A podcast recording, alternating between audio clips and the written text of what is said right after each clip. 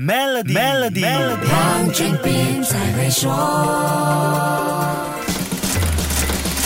你好，我是黄俊斌。说到回教消费市场，我们第一个会想到清真食品。那我就来跟你说一说这个领域当前的消费情况。根据二零二二年全球回教经济状况报告，全球穆斯林今年花在食品上的开销预料会比二零二一年的一点二万亿美元增加百分之七。接下来四年里，预计也会以百分之七点一的平均增长，在二零二五年达到一点六七万亿美元的规模。有这样的规模，那就一定要知道市场在哪里了。报告以回教合作组织 OIC 为研究标准，这个组织的成员国在2020年的食物和饮料进口额是两千亿美元。五个对 OIC 最大的清真食品出口国分别是：第一位的巴西，出口额是一百六十五亿美元；第二位是印度，出口额达到一百五十四亿美元；美国排在第三位，出口额是一百三十二亿美元；第四位是俄罗斯，出口额是一百二十七亿美元；第五位是中国，出口额是九。十五亿美元。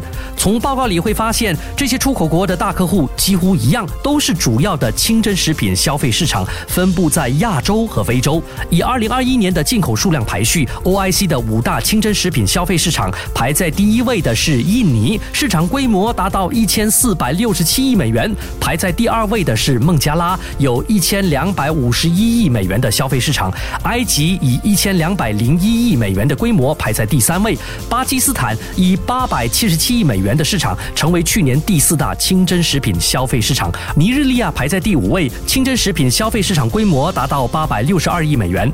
我国在二零二二年全球回教经济状况报告的清真食品领域，世界综合排名第一。相信马来西亚食品工业在这个市场里还会有很大的作为。好，下一集继续跟你说一说其他有很大潜力的经济领域。守住 Melody，黄俊斌才会说。